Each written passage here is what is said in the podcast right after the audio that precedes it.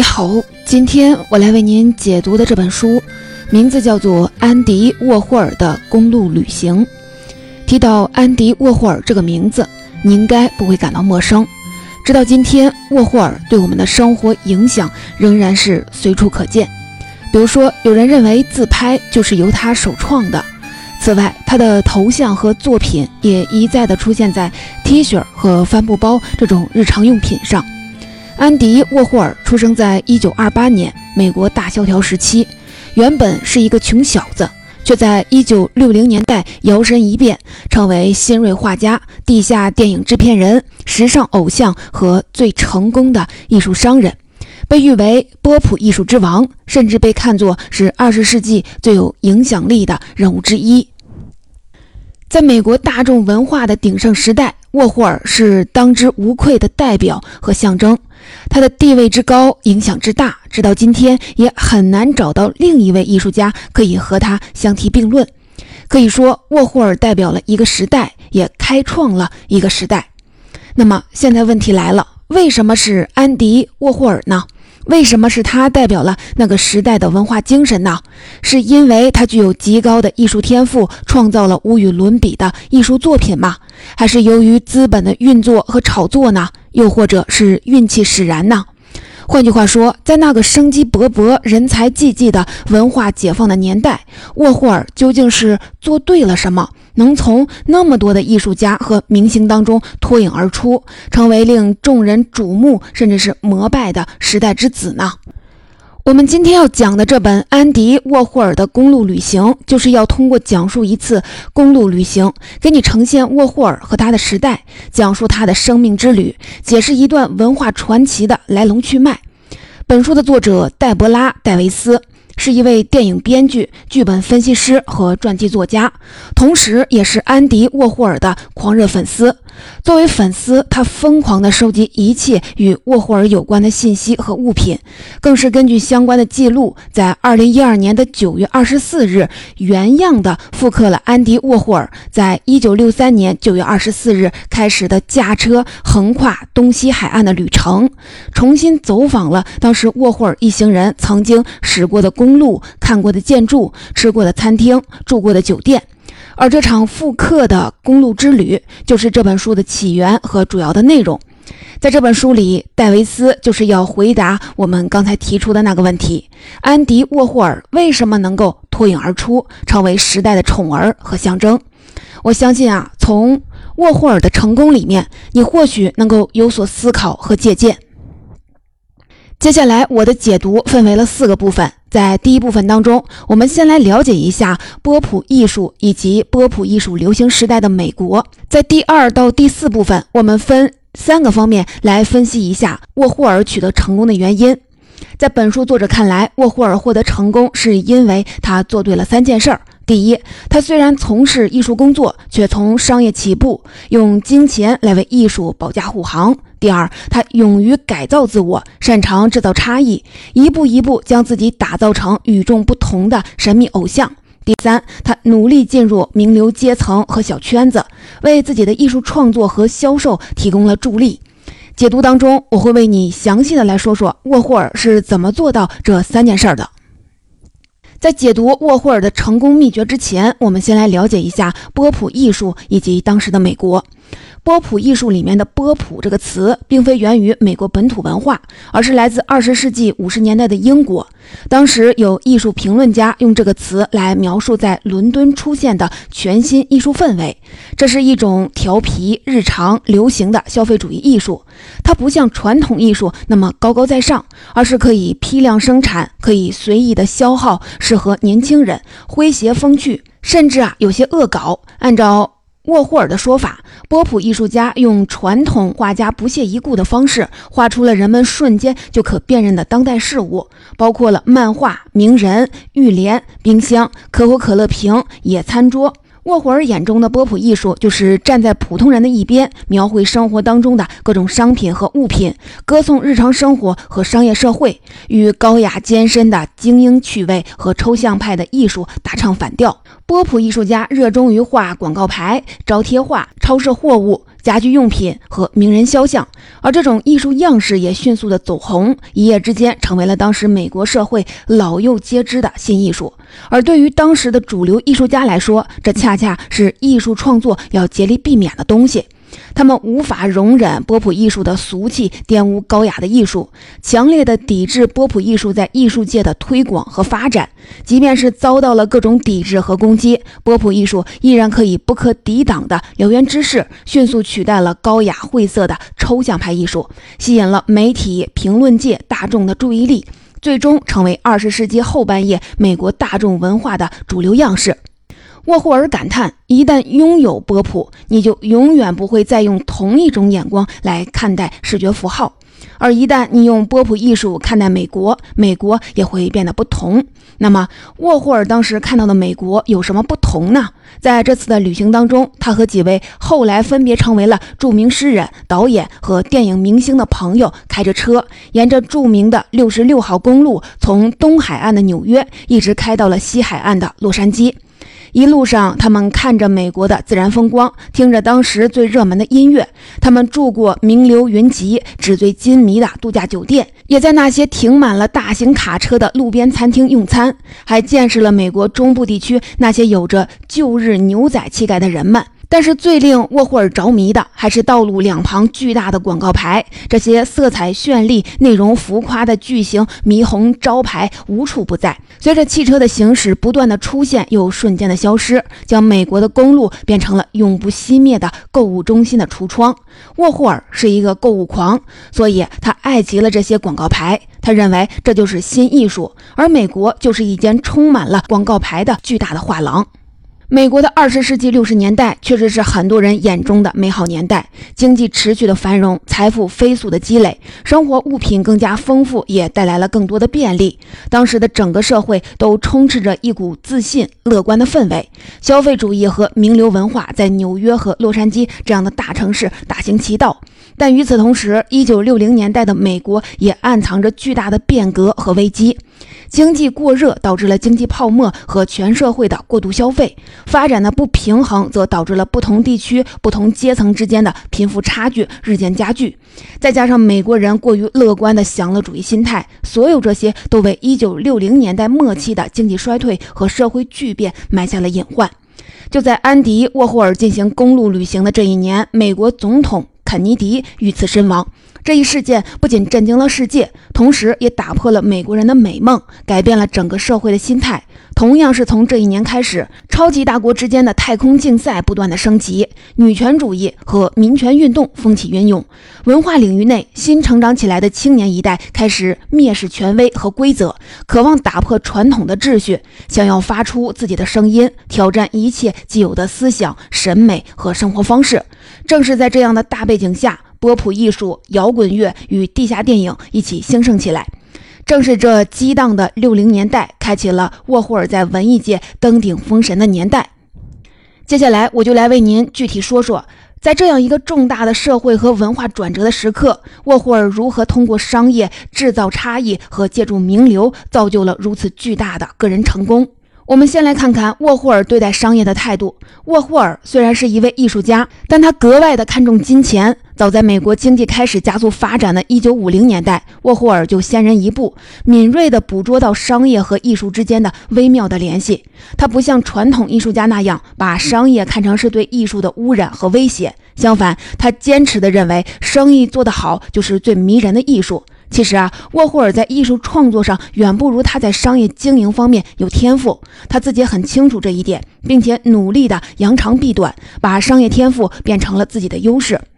沃霍尔第一次在媒体上崭露头角，还是在他大学学习艺术的时候。他在暑假里帮哥哥拉着货车走街串巷的卖菜，觉得这个活儿啊太无聊了，就随身带着一本速写本，趁哥哥和顾客讨价还价的时候，在旁边迅速地画下顾客的样貌和神态。暑假结束，沃霍尔拿这些画参加了一次当地的绘画比赛，赢得了四十美元，还受到了媒体的采访，被称为商贩艺术家。他的访谈和照片第一次登上报纸，沃霍尔也第一次尝到了出名的滋味。对“商贩艺术家”这个称号相当的满意。当沃霍尔从学校毕业，开始他的职业艺术家生涯时，他并没有尝试进入主流艺术家的圈子，去画严肃高雅的抽象表现主义绘画。相反呢，他走了一条大众化的商业路线。当时战后的美国正在恢复生机，人们的购物欲望和能力不断的上涨。各大城市的百货公司恢复了往日的繁华，善于制造话题、带动消费潮流的时尚杂志也风靡一时，在都市女性的消费者群体当中有极大的影响力。沃霍尔抓住了这个时机，他先后为比兹堡和纽约的大商场设计橱窗，作为特约的插画师，为《时尚芭莎》这样的顶级时尚刊物长期供稿。甚至与一家的鞋子公司签订了合约，每周在《纽约时报》的主要的版面刊登署名沃霍尔的插画广告。这个插画广告系列为沃霍尔赢得了可观的名气和粉丝，当然还有不菲的收入，这让他可以轻松地购买昂贵的衣服，到名流云集的高档的餐厅就餐，买最贵的票观看最热门的演出，动不动再来一场说走就走的豪华旅行。当时像沃霍尔这样怀揣梦想来纽约打拼的年轻艺术家，很多都坚持把钱和艺术划分清楚。他们白天找工作赚钱生存，晚上在自由地从事纯粹的艺术创作。他们艰难地奔波于各大画廊之间，寻找进入艺术圈的机会。而沃霍尔却没有这样的烦恼，他全身心地投入了广告插画制作，通过画画来赚钱，并且发自内心地认为这就是真正的艺术创作。正是这种观念，让沃霍尔物质上一直活得体面富足，精神上也不用在艺术和面包之间挣扎选择。他从商业起步，通过成功的经营和足够的金钱，为自己的艺术创作提供了保障和空间。他认识到品牌的作用，看到消费者和产品之间是如何通过品牌连接起来的。所以，他会在自己的艺术创作中反复的描绘和印刷著名的品牌形象，比如说坎贝尔汤罐头和可口可乐瓶。他也毫不介意用生产和制作这样的词语来形容自己的艺术创作，甚至将自己的工作是称为是工厂。在他看来，时代已经变了，传统的画室已经过时，机械才是当今的手段。他非常愿意利用机械手段来生产艺术作品，为更多的人提供艺术品。因为他认为艺术应该奉献给所有的人，这也正是波普艺术的核心理念。不过啊，这种理念虽然让沃霍尔获得了商业上的成功，却也给他带来了麻烦。因为在很多人看来，艺术和商业是对立的，艺术家靠画广告画捞钱是一种堕落，所以很多严肃的艺术家一开始都很鄙视和嫌弃沃霍尔。沃霍尔有一次邀请了一对艺术家夫妻来家里看画。这种社交场合的常规做法是双方互买作品，以表达礼貌和好感。结果对方看完他的作品以后，十分尴尬，却又十分坚决地决定什么都不买。还有一次，沃霍尔的一幅鞋子插画被选中参加纽约现代艺术馆的展览。参加这次展览的一共有一百五十幅的画作，是从五千多幅的作品当中选出来的。沃霍尔非常的激动，主动提出要将这幅画捐给博物馆作为永久的收藏，结果啊遭到了拒绝。博物馆方面还特意的补充说，如您方便，请前来取画。一九六二年的五月，沃霍尔参考坎贝尔公司的罐头广告，画出了非常著名的作品——坎贝尔汤罐头，并且决定把这个产品的全部三十二种口味画成一个系列，每幅作品都使用统一的尺寸，融入金色和银色的金属漆色彩。这让他的画作看起来就像是罐头一样真实。也正是从这些罐头开始，沃霍尔迷上了系列画的创作。他不仅画了大量的汤罐头，还画了美元、可口可乐瓶子、邮票等等，都是用同样的图案、不同的颜色批量制作出一整个系列。这些画在画廊里成排的摆开，看起来就像是超市货架一样整齐亮眼。在创作这些系列画的过程当中，沃霍尔运用的不是绘画艺术的原理，而是现代广告的基本原理，就是不断的重复制造同样的图像。相信这种重复能够最终打动并说服大众。这一次，沃霍尔获得了成功，因为这种重复图像迎合了当时美国消费主义经济的特点，也就是用流水线作业的方式批量生产同一批的产品。于是，沃霍尔的画作和当时的汽车、房屋、汉堡、连锁超市等等商业产品一样，迅速的崛起，并最终进入了媒体和大众消费者的视野。他和波普艺术也随即成为了最红、最抢手的艺术家和艺术风潮。说完了沃霍尔关于艺术和商业的观点，接下来我们再来说说他做对的第二件事儿，这就是勇于改造自我，把自己打造成与众不同的神秘偶像。很多人印象当中的安迪·沃霍尔总是戴着标志性的银色的假发和黑色的墨镜，出入各种高级场所，身边围绕着时下最红的文艺明星。他不爱说话，显得高深莫测，但是每当他一张口，输出的全是金句，比如“未来每个人都可以成名十五分钟”，比如“我从不崩溃瓦解，因为我从不曾完好无缺”。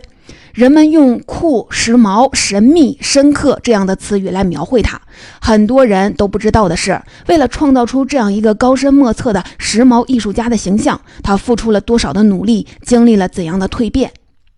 成名前的沃霍尔是一个非常害羞腼腆的男孩，他长相普通，因为小时候得病而显得是格外苍白虚弱。他又酷爱甜食，对购物和明星八卦有着无法抑制的狂热。他不擅长社交，更不是那种大胆前卫的艺术家。据说他在学校的绘画课上第一次看到裸体模特时，差点就晕倒了。但是沃库尔又喜欢炫耀，极度的渴望被人注意，想要成为万众瞩目的明星。这些性格和心理特点促使他总是寻找一种独特而高级的方式来向别人展示自己。无论是衣着打扮、谈吐举止，还是艺术创作，他都想要尽可能的标新立异，突出自己和他人的不同。他有一句名言：“我喜欢成为错误地方中那个正确的人，或者正确地方中那个错误的人。”这句话可以说是贯穿了安迪·沃霍尔的一生。当他作为商业艺术家为各大时尚杂志、服装公司、百货商场画广告的时候，他刻意的穿的邋遢随便，要和身边盛装打扮的时尚人士区别开来。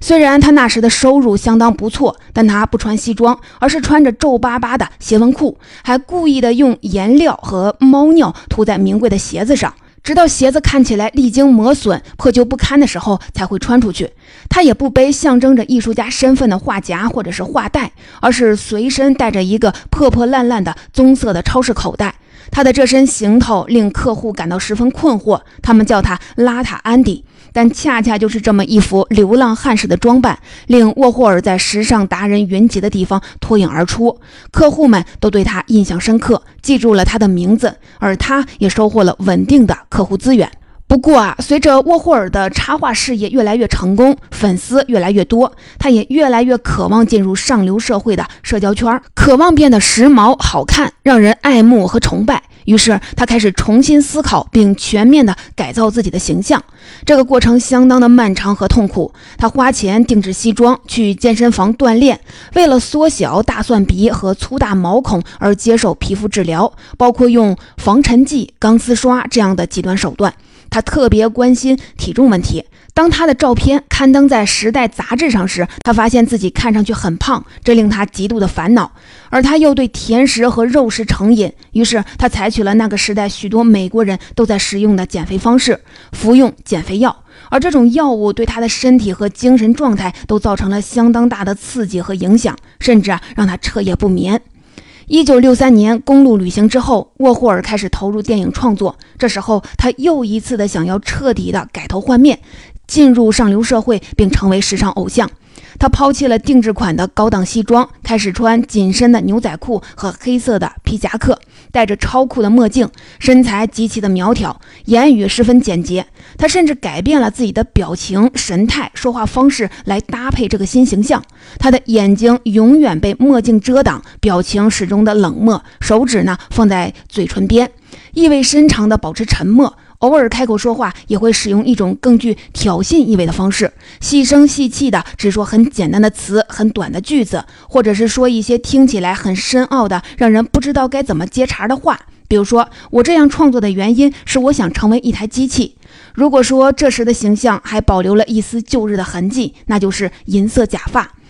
这顶半永久的银色假发可以说是沃霍尔身上最神秘的部分之一。这是因为他长期的遭受脱发的困扰，接近秃头，所以他非常精心的打造了自己的假发。自他成名以来，哪怕是再亲密的朋友都没有见过他摘掉假发的样子。沃霍尔这种大刀阔斧的自我改造，最终使他成为了一九六零年代美国的时尚偶像，在文艺界和大众媒体上红极一时，成为艺术家当中最耀眼的明星。可以说是他自己塑造了艺术家安迪·沃霍尔这个形象。对此，本书的作者忍不住的感慨说：“沃霍尔具有点石成金的魔力，能把普通人变成超级明星，因为他就是用相同的方法进行了自我改造。”接下来，沃霍尔又凭借1970年代以后创作的全新肖像画系列，一举打破了传统肖像画的理念和创作手法，为人像艺术注入了全新的元素。他以名流、名媛、大明星、世界领导人，还有他自己作为主题，将绘画和摄影相结合，创造出一种非常现代的混合型艺术。这就是他的色彩艳丽的肖像画系列作品。他用。宝莱克斯相机拍照，然后用剪刀将人物的面部和颈部加以修剪，去除天然的缺陷和瑕疵之后，再将图像转化成丝网印刷画，最后涂上艳丽的色彩。沃霍尔的这种人像创作方式影响深远，直到今天，他的代表作《玛丽莲梦露》依然堪称最著名的波普艺术作品。